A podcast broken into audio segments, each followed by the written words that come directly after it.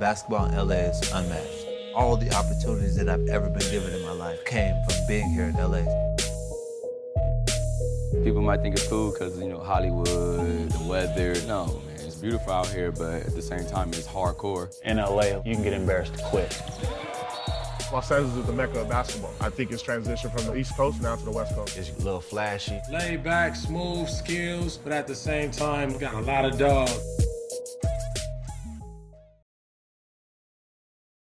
Tarek Abdelsemeia, head varsity basketball coach at Grant High School. First year head varsity basketball coach at Grant High School. Um, been assistant coach here for the last 13 years prior. Graduated high school in 2004, started coaching right after.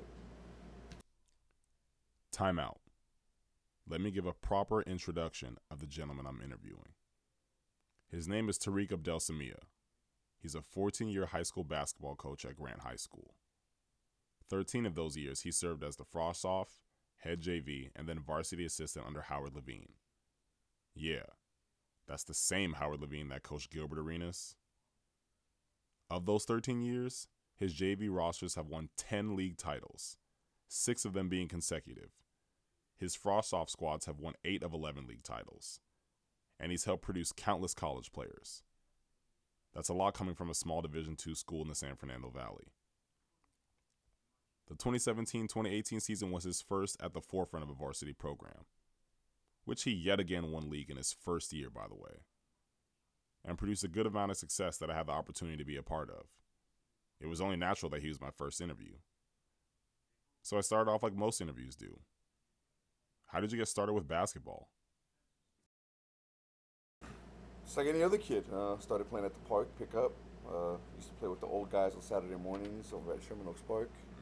Um, and just went from there. Just grew organically. It was something that was, you know, obviously I played soccer and all the other sports. Um, my first real basketball experience playing on an actual team outside of pickup was I was in. it's funny. I didn't start playing high school. I didn't start playing any basketball as far as organized until high school. So you know, I'd always play at the park, you know, with the older guys and the kids, and just pick up basketball. Um, and then I came to Grant my ninth grade year, and I tried it out for the team. I didn't make it, which I felt I should have made it. Um, you know, at the time, I, I, obviously I thought I was better than a lot of players, but like there was things that now in retrospect that I see that I should have been doing that I wasn't. You know, talent-wise I was playing, but my coach cut me. So I had a couple of friends that were playing frosh-soph basketball here, and after the season was over, they were all playing at North Hollywood Park. You know, playing playing pickup basketball. They were playing at, in the league there. So I went over there with them, and that was my first or, original first organized basketball experience. Before that, I never played organized basketball. I just played pickup basketball. Gotcha. And then from then on, you know, I, I, I realized that there were things that I wasn't doing basketball wise.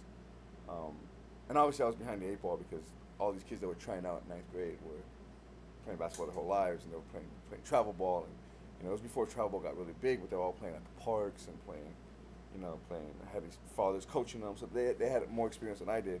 So they were doing things that I wasn't doing. But at the time, I couldn't see that. You know, I was kind of, how come I didn't make? I'm better than him. Like I was killing him. Now here I am, 18 years later. Like oh, you know, that's why. But you know, I ended up playing at the park that first year. I thought I was one of the better players. I didn't get selected for All Stars. Really hurt my feelings. um, you're laughing, but it's, it's true. You think about it. You say, wait, I'm the second best player on my team. Why am I not on the All Stars? You know, I was the I was the alternate on the All Stars. Um, but you know, it kind of motivated me in tenth grade. Make the team. Made uh, made frosh-soph my tenth grade year. Sophomores that it was sophomores back then. Um, JV my junior year, halfway through, got called up to varsity. Um, going into my varsity, my senior year varsity, I wasn't expected to play much. Ninth man, uh, maybe even tenth man. Best player gets hurt, things change. I end up becoming a starter on a very good basketball team. And I was the fifth option. I wasn't. I wasn't. I usually defended the other team's best player.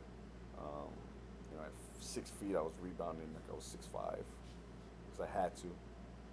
And you know, then I graduated and I wanted to stay in it, and I knew I wasn't gonna play next level basketball because it just wasn't in the cards for me. I just, you know, six foot stocky guy. I wasn't fat. I was I could play basketball, but you know I knew coaching was going to be my thing a long time ago. So and then I started helping out, hanging around, and then became the Frosh-Soph coach, JV coach, varsity assistant coach, and then when Levine retired after 31 years, it was a natural progression. I just took over the program. That's dope. When did you first officially meet Levine? When he cut me my ninth grade year. Oh, he was still the coach at that He was the head coach at the time. So I walk into practice, walk into tryouts first day of school. Obviously, you know, I was living in Egypt the year before. So what happened was, my seventh grade to eighth grade year, my parents decided to move to. My, my dad wanted to move to Egypt, you know, and my mom didn't want to move. My dad wanted to move. Wanted to start a business. So my, my mom and dad thought it'd be good for me to go to Egypt, just a different culture, different environment. So I went to Egypt, and, and this is why it was so hard for me getting cut my ninth grade year because I went to Egypt, and they, you know, in Egypt, just like soccer, and in any other country, they have clubs, you know, club teams. So my dad says, you know, let's go to the club and play. And I'm playing on the club team, and I'm playing with their upper level. You know, obviously it's it's it's basketball, but it's not like it is in the United States. And I'm playing on the club team, and I'm really good. I'm even good enough to. Um, they got me practicing at 14. They got me practicing with, uh, you know, the, the senior team, which is the 21, 20, the professionals basically. And everybody's hyped up about me. I'm, I'm you know, oh, yeah, he can play. Uh, but I hated it. You know, I was supposed to go to an American school. They couldn't get me in because I got there too late. Um, so I basically spent my eighth grade year. I didn't go, really go to school my eighth grade year, um, at least half my eighth grade year. But I was just playing basketball. They pick up. I was practicing with the senior team, and then, you know, I realized that I didn't want to live in Egypt. You know, if I would have stayed, I could have probably would have been playing on a national team by now. Would have had a career, you know, all kinds of things. Um, so I told my dad I want to go back. You know, I want to go back home. So my mom, uh, my mom had moved to the valley by then. Um, and so I come back home. You know, my dad's my dad's working on opening a business in Egypt, so he's back and forth. So I come back home, and I never finished my eighth grade year. So my mom assumed, hey, you know, we got to take you to middle school. You got to finish your eighth grade year. I said, okay. So, you know, we go to Madison, which is down the street. Walk in, they ready to sign up for eighth grade. You know, hey, I'm gonna do my eighth grade year. And they say, oh, your birthday's in September. You're too old for eighth grade. You won't, you'll, be 19 in September. You graduate. She, she was like, go straight to Grant, go to high school. I was like, my mom says, well, you never, you never finished eighth grade. He went to Egypt. Uh, She was like, it doesn't matter. He's, he's aged out of middle school. So I come to Grant. I'm thinking to myself, okay, you know, high school basketball tryouts. I'm the man of the club. I'm the, I'm the prospect eighth grader at the club. So I, I walk in here thinking I'm the shit, and reality sets in. You know, my best friend at the time was, his name was Eric, Eric Williams. He was a superstar on the freshman. He was averaging 35 points a game. The man. Everybody was like, "This, this guy is gonna be the next great Grant varsity player." You know, we had Gino at the time, Gino Riney. He he he he he was it was going into his sophomore year. And he was you know, he was averaging 27 points a game as a sophomore. You know, he had just Gilbert had just graduated two years before, so it's kind of like a progression. So Eric's the next guy in line. He's my best friend. Like, yeah, Eric's my best friend. I'm playing. You know, I'm trying out for the team. I'm gonna make. There's no way coach is gonna cut me.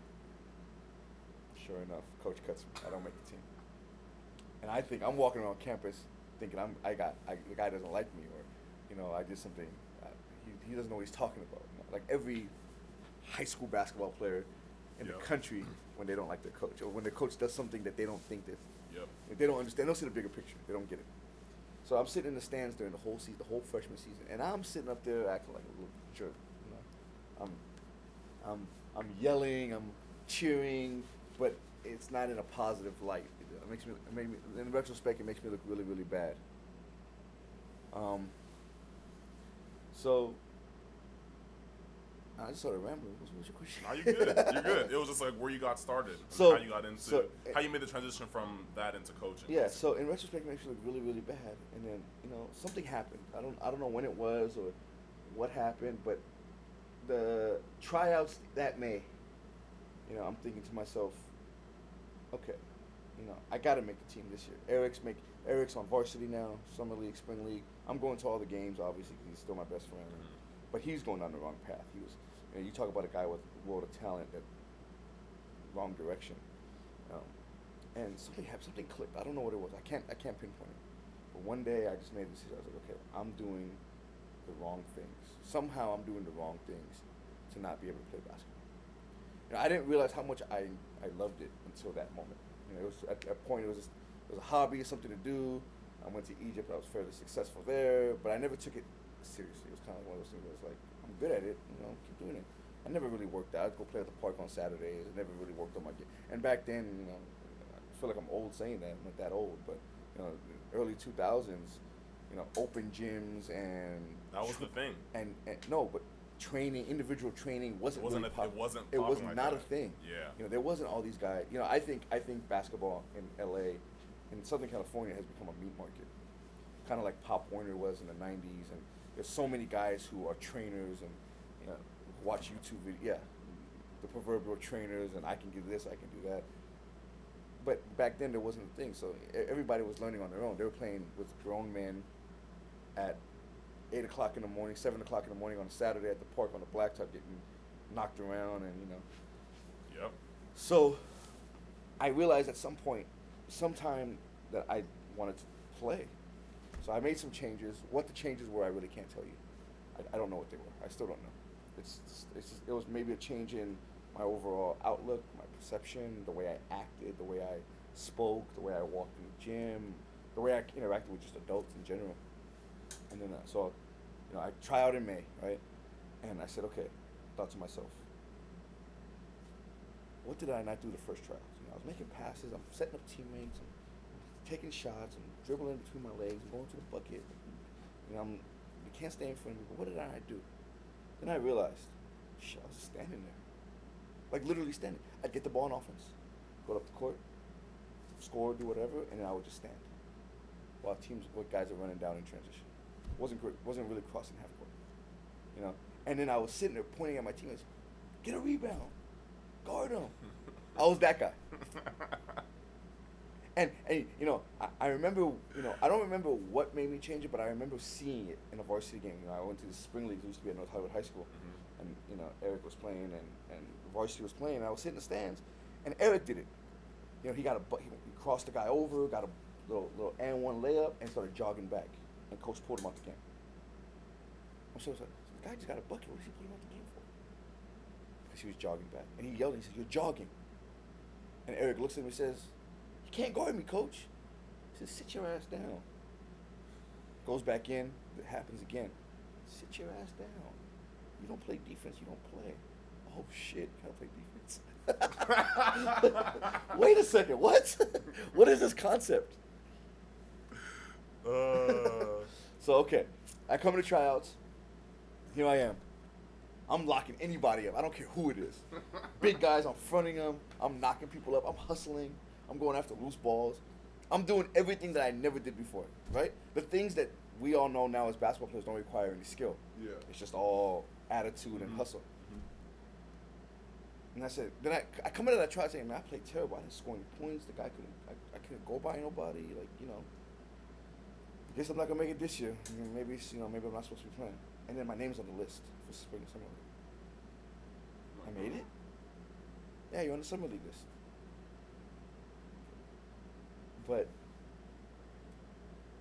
my last tryout was better than this tryout. What the hell, you guys? What's wrong with this guy? Okay, fine. Work out in the summertime. You know, I'm getting in shape and playing. I, you know, ended up going to Fullerton and then uh, Azusa Pacific, and you know he hold, up until this year holds a bunch of three point records, and you know, but he, he he's he's coming along. You know, he's he's a, he's a junior. I'm a junior. You know, he's he's yeah he's a sophomore. I'm a junior, something like that. We we were apart. Um, so my JV year, we're playing. You know, again, varsity's solid. They're decent. They're not great, but they're young. They're a bunch of juniors, and you know we're a bunch of guys on JV. I'm a junior still. I'm a junior playing JV, so I took it as a slight. Mhm. You know, but but that JV year had a bunch of juniors, and then Mike and some other guys. We ended up being very good. You know, the JV team ends up going undefeated, being very good. And then Mike, okay, here's my senior year. Mike is a junior who's a budding superstar. Everybody knows he's gonna be the man. You know, I'm a senior on varsity, but I'm not playing. I have to kind of swallow my pride. know I'm playing. You know, I was starting point guard on JV. Ended up being the starting point guard on varsity. I thought I was better than him, but I never got the chance to play point in high school because I was always behind a couple of guys that ended up being pretty good. Anyway, um, so Thanksgiving vacation. You know, I know. Okay, I'm the ninth man on the team, maybe tenth man. Maybe I play a couple minutes here, maybe I play a couple minutes there. You know, we got a six seven guy. We got a six five kid named Max, who's who's a two three man, who's very good, who's a returning varsity player. We got a kid that came in from Arkansas named Tim, who's about six one, could shoot it. We got we got a lot of talent, and I'm not gonna play behind these guys, you know. But I could be the ultimate teammate. You know, I, I realized at that point I could just I, I can contribute whatever I can and whatever I could do makes the team better, makes the team better. So you know, in practice, I'm practicing hard. I'm, by this time, you know, going back a little bit, my JV year, I was one of the only JV guys who was in with the varsity guys. Know, all those, all my, all my friends, all my really close friends graduated my junior year, and a couple of my close friends weren't with me on JV, but for the most part, all my friends were graduated were seniors. So anyway, so here comes Thanksgiving vacation. You know, we have practice day after Thanksgiving, the hardest practice of the year. And then next day we're supposed to have practice. Coach walks in the gym. He says, uh, "I have bad news." What's the bad news? He says, uh, "Max got hurt." What are you talking about? He had practice. He was fine. He was all over the place. It was right after the alumni game. Max had like 30 points in the alumni games. Six five, can run, jump, shoot, left-handed. Max got hurt. "What are you talking about?" He says, "He's probably out for the season." Well, what happened? And he went to Beeman Park yesterday. Cousins are in town. They were playing around at the park. He's dunking the ball and landed on somebody's foot wrong. It's not broken, but it's a really, really bad sprain. You know, one of those sprains where it's better to break it. Those, those sprains that never go away. Okay. All right. Well, Max is out. That kills us. That's 20 points a game gone. Well, Mike's the budding. Mike's the up and coming guy, right? So Mike has to step into the limelight, and I was okay with it. And then as the season, as we started getting into the season, you know, I didn't start at first. As we started getting into the season, we had a split issue here. Guy got hurt there. I'm playing more and more minutes. I don't even realize it, and the next thing I know, I'm starting. Okay. I'm the fifth option. I'm, I know I'm not going to score much. I'm not even going to look to shoot the ball. The fuck? There's no way. We got Mike over here who needs to get the ball in his hands. You know, we got a couple of other guys who can shoot the ball. We have six seven, six eight Dimitri, who ended up playing at Pierce and Pepperdine, and you know, Okay. who who who he had to who's a sec who's going to be the second scorer, but now that Max is hurt, he's the man. But Mike was coming, so we had a lot going on, and I wasn't about. And uh, obviously, you could tell I've grown up since ninth grade because I wasn't about to ruin that for my own selfish needs, which I could have because I had the ball. In my, I was playing four man, and our, in our four man, I'm trailing, I'm inbounding, I have a lot of responsibilities. You know, it's, uh, outside the point guard is the most important. The way we run stuff, most important position. Okay. So season goes on, season goes on. I'm starting, and now I realize I'm picking up every big defensive assignment. You know, um, we're playing Harvard Westlake at Thousand Left. I'm guarding Bryce Taylor. We ended up playing. Oh already. wow. Yeah. Yeah. Okay. Fine. Then we're playing playing Taft. I'm guarding Jordan. Okay. You know, we had a Poly at that time was really good in our league, and you know, we, had a really Poly was pretty good, and they had a really really good scorer, big time scorer. His average like 27 points. I can't remember the guy's name to save my life now. So he says, coach says, you got, you got him. I says, okay. So what does a poly coach do? First minute he sees me out there guarding him, spreads the court. Go by him every time. Well, first quarter, six minutes into the first quarter, we're up 18 to 0. I have about three steals. uh, the guy can't go by me. Yeah, yeah. So, Okay. yeah. So then coach says, after the game, we win the game. We end up, it was a big game here at home. We win the game, coach says, you know, you have a knack. You have a knack for stopping people. What do you mean? He says you're prideful, and your pride allows you to just be an asshole defensively. You just you, you, you won't you won't allow guys to be better than you. I said, I never thought of it that way. But that still that still kind of carries with me because I don't I can't legitimately say that I'm gonna allow somebody else to be better than me at anything. You know, if they beat me, God bless them, but they're gonna feel the pain of that win. they're gonna remember. They're gonna they're gonna feel that they're gonna be sore from it. They're not gonna. It's not gonna be a comfortable win. You say that a lot. Yeah. yeah. God bless them. They hey they hit it. The guy gets to the bucket. God bless him. But he's gonna, They're gonna feel his it. ribs are gonna be hurting a little bit. He's gonna he's gonna he's gonna he's not gonna come out the same way. So, you know, uh, that's how I really got into basketball. That's how I realized how, you know, after I graduated high school, I was, I was kind of, I wasn't lost, but I was like, I need a competitive edge. And then I go start playing these adult leagues, mm-hmm. and I'm dominating these adult leagues. I'm like, why was I doing this shit in high school? It's a different game. Different game. It's a different game. I'm just got 19. I'm scoring 30 points in adult league games. Guys can't stay in front of me.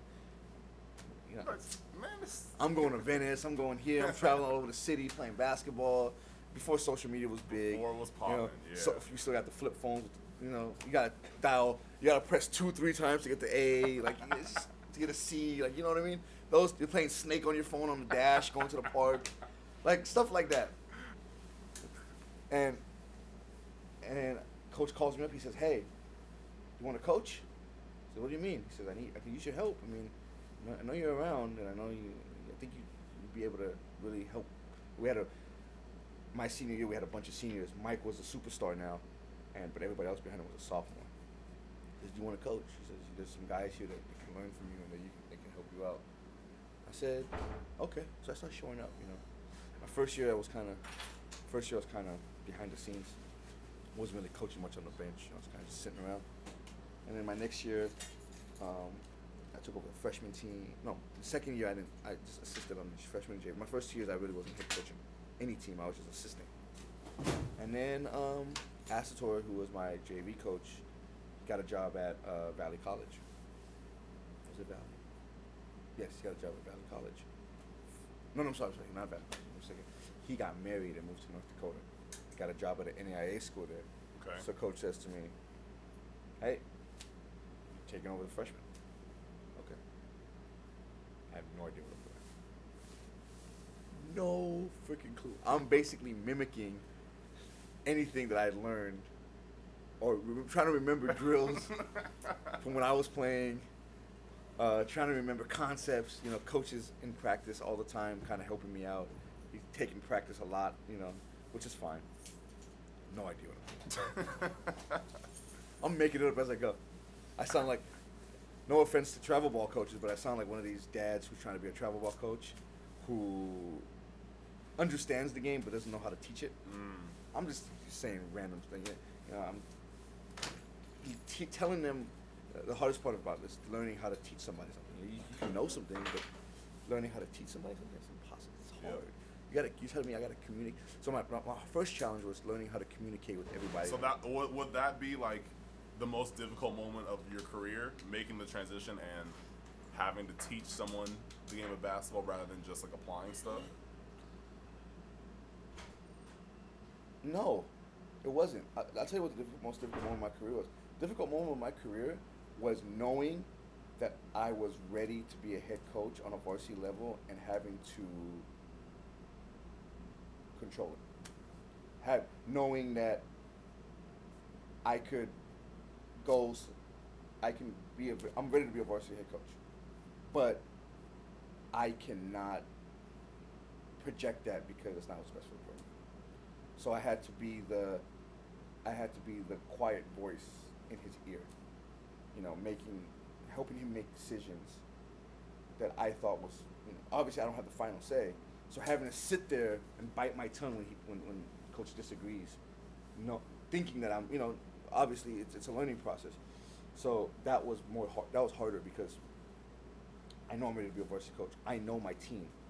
You know, like for example, um, the year after we had Gore and those guys, 2012, 2013, my JV team, the previous year, Gore's senior year, um,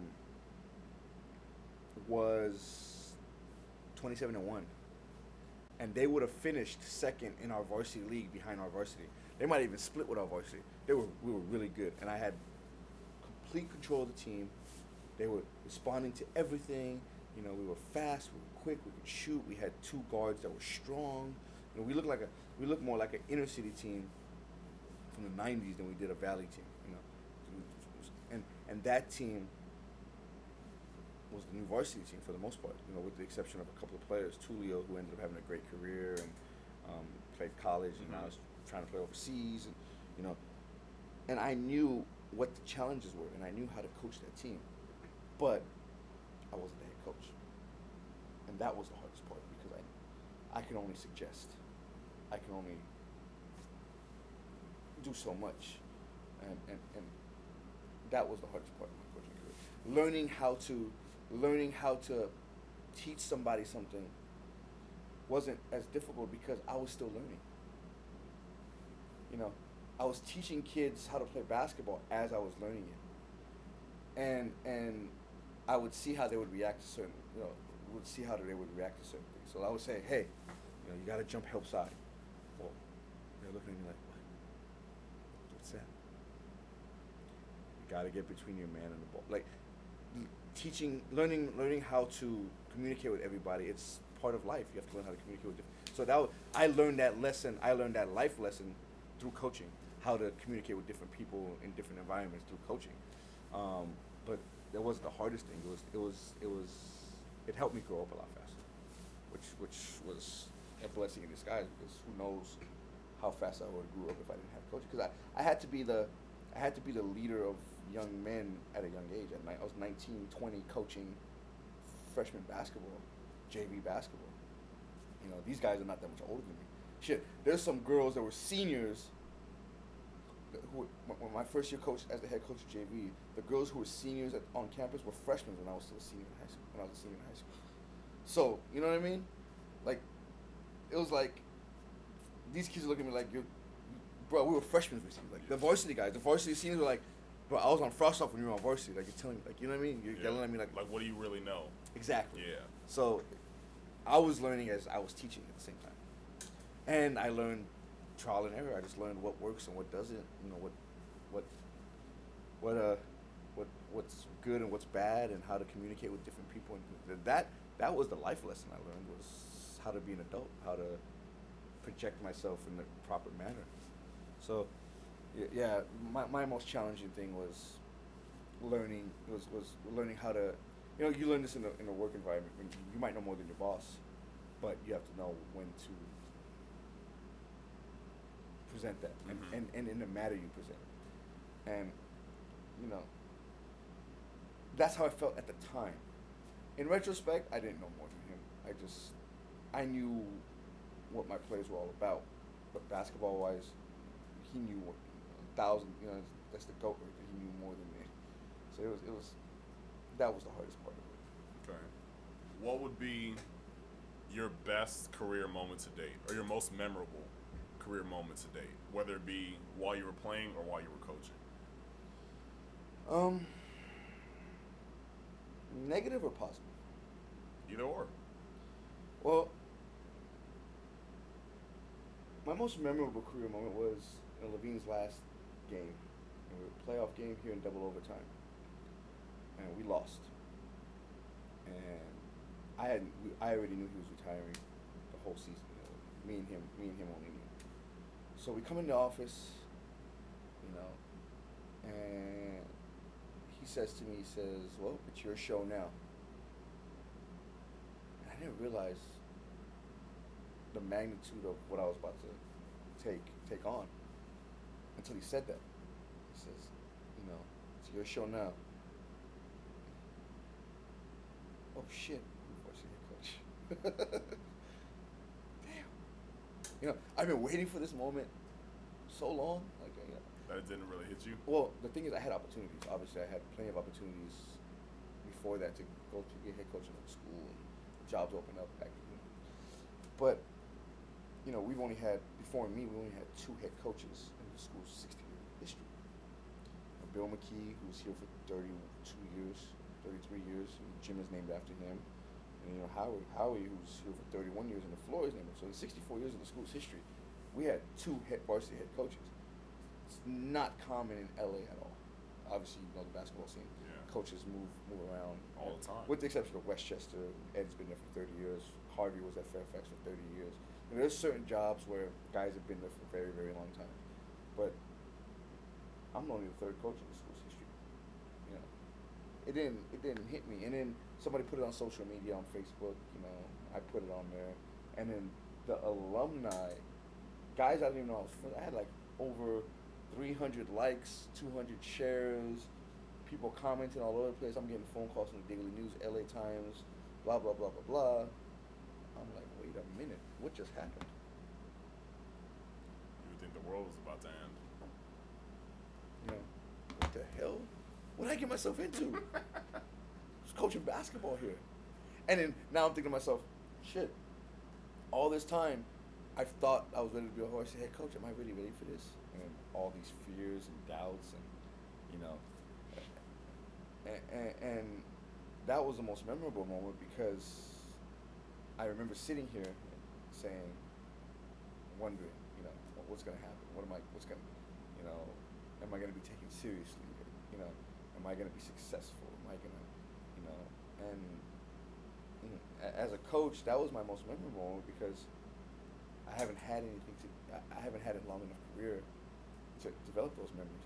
You know, now, now I've had other moments that I'm going to always remember, right? Such as, you know, the night we won league at Poly, you know, some reason I was overcome with emotion because I knew what the team had had to do to get to that point. Um, you know, my first alumni game as the head coach when they made such a big deal out of it. You know, all these are, are memorable moments that I always remember. You know, our first first home playoff game, you know, first playoff loss, first. But the most memorable moment was me sitting here wondering what's going to happen. Like, what, what am I going to do now? What happens now? Yeah, you know, as a player, obviously you have so many, you have so much fun playing that there's a lot of moments you remember, and things are vague. You know, I, I remember, you know, going to Fremont at Fremont, down up nine with three minutes left and losing. I remember, you know, there's a lot of things you remember from that. It's just, but yeah, so far it's been that. Um, what would you tell your younger self if you had a chance to reflect on your career up until this point? Calm down. You know, I I didn't learn that until halfway through this year. Uh, calm down. You know, you can't control everything. Um, the, the, your, team will will take their lead from you. You know, if you're erratic and irrational, they'll be erratic and irrational. If you're calm and collected and stern, they'll be calm, collected, and stern. If you're if you're emotional, they'll be. So I, I think I think you know we ask players to play outside themselves, right? So you, say you play your best basketball when you're not thinking, right? You, you, don't you, it comes natural. Running offense, you know, coach makes a call from the sideline. It's a natural reaction. That's when you're playing your best basketball. Well, you got to coach that way too. You know, you got to you got to you got to just coach every possession for what it is. Coach every kid for who they are, and and can't can't control everything. You know, when we ask players to play outside themselves, you know, when you start coaching, you start coaching outside yourself. You know, everything is you, know what's going to happen before it happens. You know what decision you're going to make before it's time to make it. You you're planning ahead for just in case scenarios. And and I and when you're erratic and upset and yelling at referees and upset with players and um, you, you lose sight of what's really going on. You, know, you, you, miss a lot of things. So calm down would be thing because you know, if I'm yelling at a player, by the time I'm done yelling at him, a thousand things have happened. You know, um, but if you're if you're a true coach and you have control of your team, the the sound of your voice is enough. You know, whether it's a whisper or whether it's a yell, the sound of your voice should be enough. So if I'm, if, if, if a guy is ten feet, aw- 30 feet away from me and the gym is loud, I should only have to yell so he can hear me. I shouldn't have to yell to prove a point. You know what I'm saying? Yeah. Because if I'm truly coaching my team and if my guys are truly engaged in what I'm saying to them and they're really learning and I'm doing a good enough job of teaching them stuff, then the sound of my voice, the instruction I'm giving them is more than enough. You know, obviously you get caught up in the emotions of the game and you get mad at players because you can tell when they're, you know, they're making a, a selfish decision rather than a basketball decision. And yeah, you might have to be a little bit more stern in your approach, right? But you never lose your sense of calm. and that's that. I think that would be the biggest thing is just calm down. Know know the difference between yelling instruction because they can't hear you and yelling out of emotion and losing sight of what's really going on. Because the, the 10 seconds I just spent yelling at so and so over here for not getting back defensively, something else happened, which I could have used my attention. So instead of doing that, just yo, my man, why aren't you? You didn't get back on these. Sit down. Go sit down. But there's no you didn't you didn't you didn't run back defensively. There's no reason for it. Sit down. You good? And then two minutes later, before they have time to fester, if they're you know if they're, if they're one of your main guys, even if they're rotational guys, get them right back in there, because now they they understood what they did. They've had time to get over being upset with you. They've had time to realize, oh shit, I didn't run back on defense. That's why coach took me on it. Put them back in, and I would hold you hold everybody accountable to the same standard. You know, I had to learn that. I'm still learning it. You know, sometimes you make decisions because you know what players are capable of. So sometimes you let somebody get away with a little bit more than somebody else because you know. But the team picks up on that, and they'll know, and you'll lose your team real quickly. So you have to hold everybody to the same standard. If, if defensively this is your standard, I don't care if you scored 50 points in a row. You know, I, I, I started coming up with a thing. Okay, you get you get you get you get chances, right? Okay, first chance. Basketball's not a perfect game. Everybody makes a mistake, right? You get beat. You get you miss a box out of seven. Okay, right? First chance is is part of the game. It's all part of the game. I think coaches make mistakes of pulling players out right away as soon as they make a mistake because you made that mistake. Get out. Okay, first chance. Okay, you made. Hey, got a box out. How does he go by you like that, right? Oh, I got, I got, okay. Second time is all right, yo. You want you to sit? doing? Do you want to sit? And the third time, oh, you got to come out, sit down. You're done. You know, there are some offenses that are just egregious enough where you got to take them out right away. But ninety percent of it is, you know, you've played basketball your whole life. You know, sometimes you're you're so you're so you- you- you're running, you're running, you're running, you close the guy out, and all of a sudden he's by you. Right? Yo, I got, damn. You forget you forget your fundamentals for a second, right? Okay. Then the next time it happens, is he that much better than you? He's just going by. He just put the ball in his left hand and went right by you. What do you do? Oh, well, now you look at him. You could tell from a player. Is it is it a is it the fact that that defender is too good for him, or is it that he's not he's mentally out of it? Is it that his footwork is not good enough? Is it something that you know? But if I'm spending my time just being upset with the kid, I can't identify what the problem is, and that's why you you gotta calm down, you know, because you see you'll see it happen. Okay, that guy's too fast for him. No matter what he does, he's gonna go. 'cause Give him five feet. Let him shoot over the top. Now you're coaching. You're making an adjustment to help that player out, to help him be more successful. But if you're yelling and screaming, you're so upset about everything, you'll never you'll never realize that. Then you'll watch tape and say, "Oh, that guy was too fast for him. He's too strong for him. Oh, you know, he, can't. He's, he's having a hard time going to his left. Things like that. And, and but if you, so I would say, calm down. Just calm down. Coach the game for what it is. Coach your guys for what they are. And live with the and and, and you, you'll notice that your guys respond a lot quicker when they when they're not playing under the constant threat of being you know they, they know they can make a mistake you know, when guys know that they're allowed to make a mistake, you know, I, I use the terminology: if you're gonna make your mistakes, make your mistakes out of pure hustle. And if you're gonna make, if you're gonna, if you're gonna, if you're gonna fail, at least fail going 100 miles an hour, right? Because that's, you know, that's all you can really do. But if guys start wondering, looking beyond over the shoulder, they stop. They stop. They can't play 100 miles an hour because that's always in the back of their mind. Their focus is not on the task at hand. Their focus is on his coach is gonna pull me out. His coach looking at me. His Yep. coach. So you gotta calm down. Just relax. Coach the game. If you're a good coach, if you know what you're doing, the, the the message that you're trying to convey will come out whether you're will come out in a proper manner when it's time for it to come out. Okay. Last two questions. Um, what made you want to bring me on board here at Grant?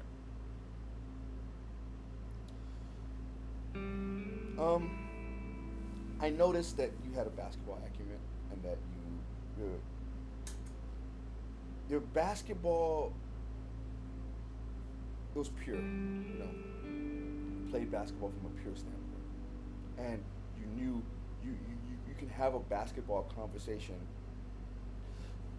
that was that was thought out and that was and you knew your stuff, you know. You have a you have a knack for for understanding timing, and you, you know that you know what needs to be done at what point. You know, you reminded me a little bit of myself because you knew what had to be done and you knew how to do it, and you you were able to communicate it. You know, and, and I think that your, your your overall you can't teach somebody how to coach. You can't. It's not one of those professions where you can read a book, you know, learn plays, uh, you know, just like refereeing. You, know. you, you can either you have it or you don't. You know, basketball players, you can get to a certain level by learning how to play basketball, how to dribble, how to shoot, how to play footwork of defense, positioning.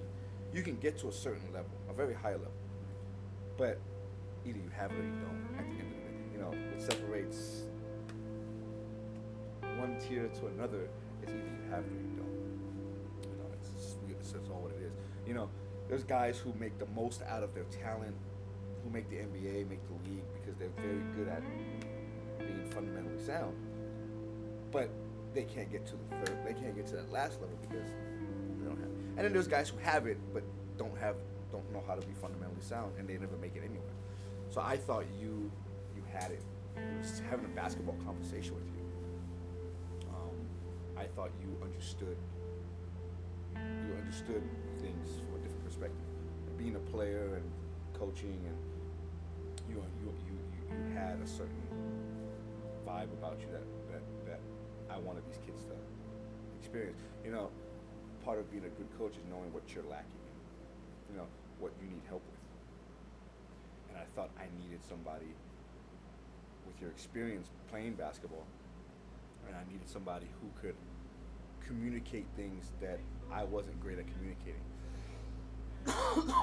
Not yet, you know. Obviously, as I coach more, I'll get better at it. But there's always something, you know.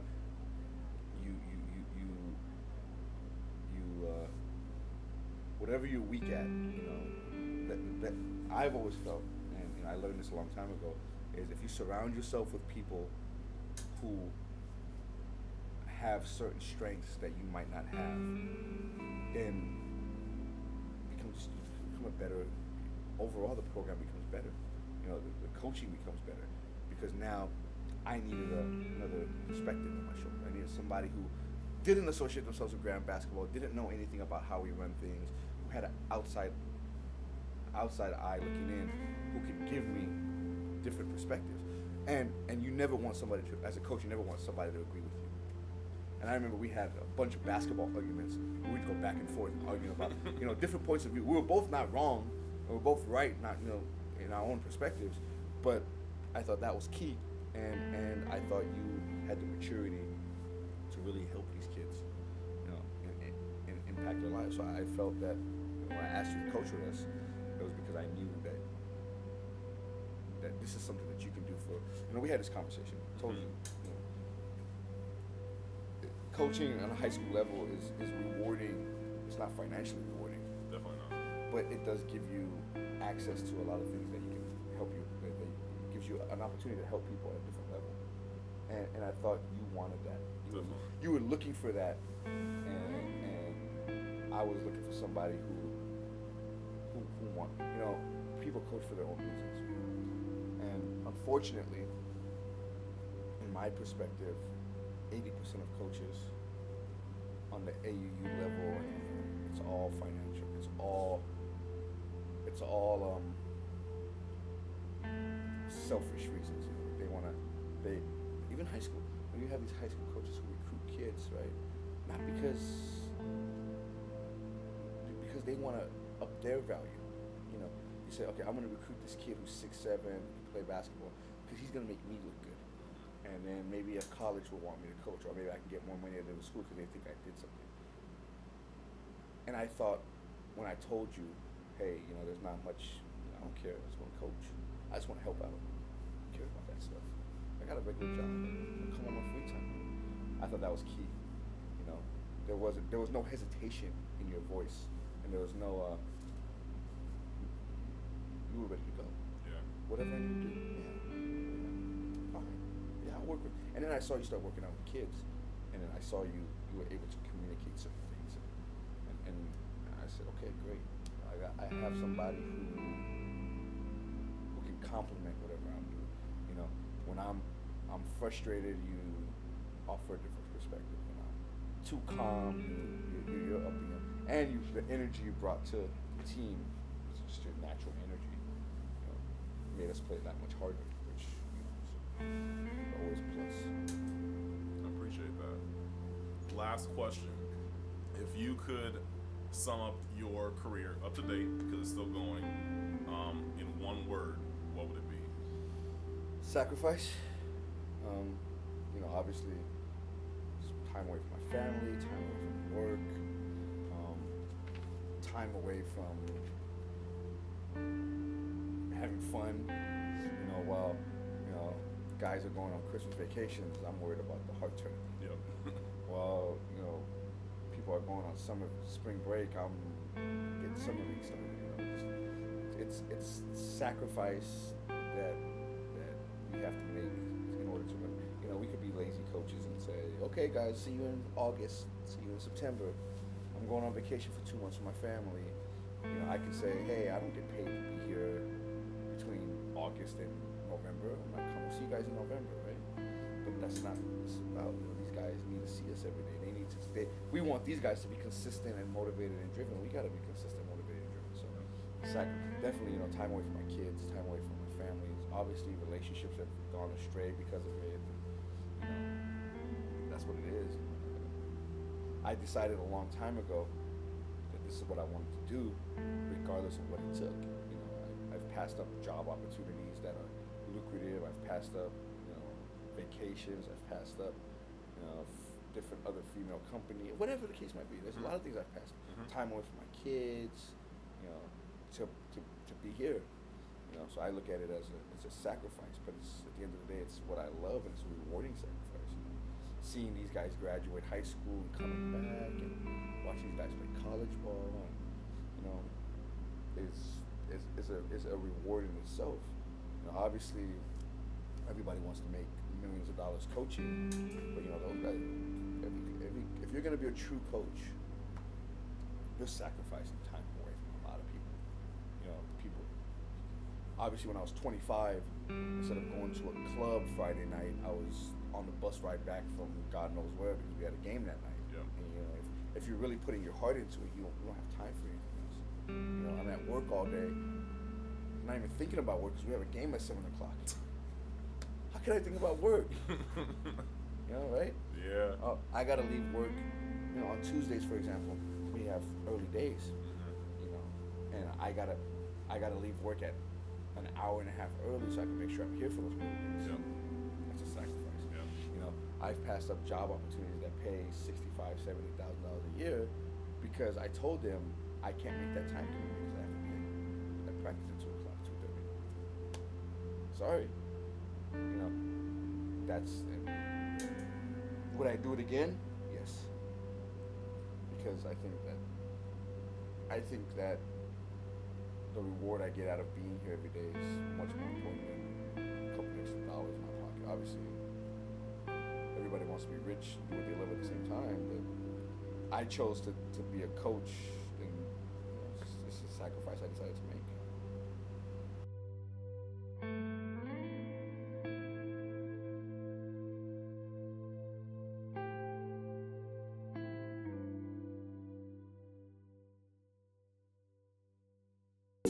Thanks for taking the time to listen. If you have someone in mind that has a story that you think should be heard, be sure to follow us on Instagram at The Game Behind the Game and leave us a message. If you have any questions or comments, email us at gamebehindthegame at gmail.com. In the meantime, help spread the word to anyone that you think may enjoy and or benefit from this podcast. And if you haven't yet, go to either Apple or Spotify podcast to subscribe, rate, and leave us a review. Your input and experiences are what keep us going.